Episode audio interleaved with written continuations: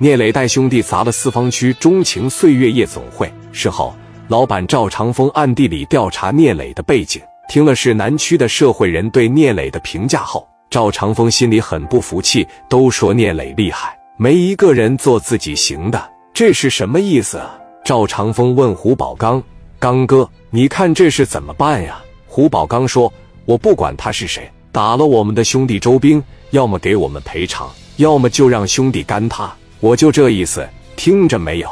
胡宝刚对赵长风说：“把电话给我，我给聂磊打个电话。”聂磊一接电话，哎，你好，哪位？胡宝刚说：“你是聂磊呀？你是哪位啊？我是四方区。”聂磊打断胡宝刚的话说：“好了，我知道了，你是纵情岁月的老板。”胡宝刚说：“兄弟，这说话果真是爽快，你了不起呀！这么个年纪做出这么大的成就。”而且你敢砸了我的店，你敢打了我的兄弟，你真是没有考虑后果。聂磊再次打断胡宝刚的话：“有啥事直接说，别给我上课，也别跟我兜圈子。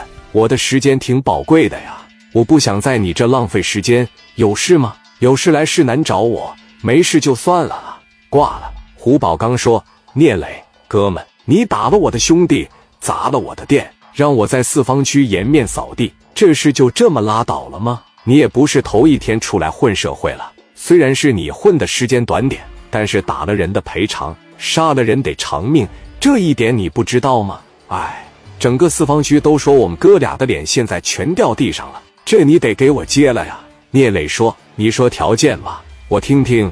条件合适呢，我可以给你考虑；条件不合适呢，就算了。”胡宝刚说：“这样吧。”打了我兄弟一枪，你给我拿二十万块钱。然后呢，我的桌椅板凳倒是没有多少钱，加在一块，你赔三十万得了。聂磊说：“你的两个条件我都答应不了，你看看还有别的办法吗？”胡宝刚说：“你敢来见我吗？你敢不敢见我？”聂磊说：“行，我先让我的兄弟过去。”我操，这话说得的真是两头堵啊！胡宝刚说：“可以啊，让你兄弟来也行啊。”没事，咱只是谈一谈，综合考虑考虑我提的条件。毕竟真要是动起手来，你这边也不是那个。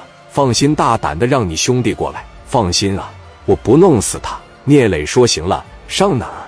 胡宝刚说：“就上我办公室吧，我在纵情岁月。”聂磊说：“行，我现在让我兄弟过去跟你谈谈。我是害怕别人说我聂磊怕了你，怕别人说我聂磊不敢露头。但是我估摸着你提什么条件。”我这帮子兄弟应该也接受不了，因为他们的性格都比我傲啊！聂磊挂断了电话之后，兄弟们一个个都跃跃欲试。史殿林一下把手就举起来了：“哥呀，我去！”刘毅说：“哥呀，我直接去把他销户得了。”什么胡宝刚、赵长风呢？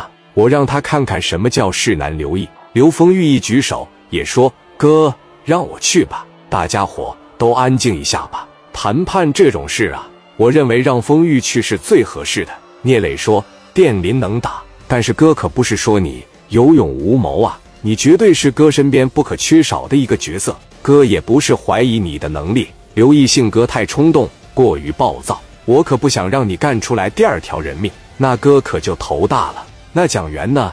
现在跟我妹妹处了对象，我也不希望他出任何的事情。综合考虑来说，这一场谈判呢，必须得让风玉去。”风玉啊，你这一回去是代表着我知道吗？让他们也看一看，让他们四方区的也知道知道是南区有我这么一号人物，知道吧？刘丰玉说：“放心吧，哥呀，我指定不能给你丢脸。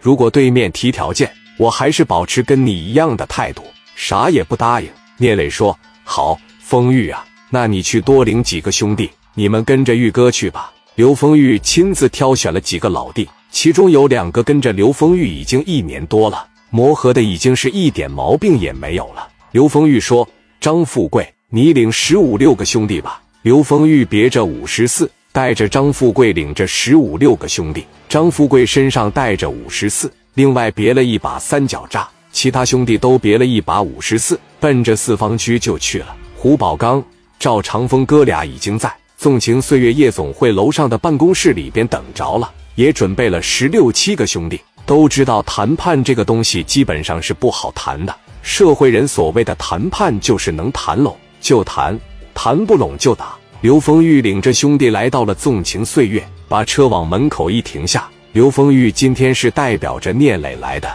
穿的也是格外的板正。从车上一下来，刘丰玉对后边领着的十多个老弟说：“上去以后啊，谁也别跟我贫嘴，听着了吗？如果说对方始终压着我们，该往起窜往起窜，该他妈往起蹦往起蹦，别让他们以为说磊哥手底下没兄弟。都听明白了吗？放心吧，玉哥，那指定不能给你丢脸。”刘丰玉领着这一帮人上楼了。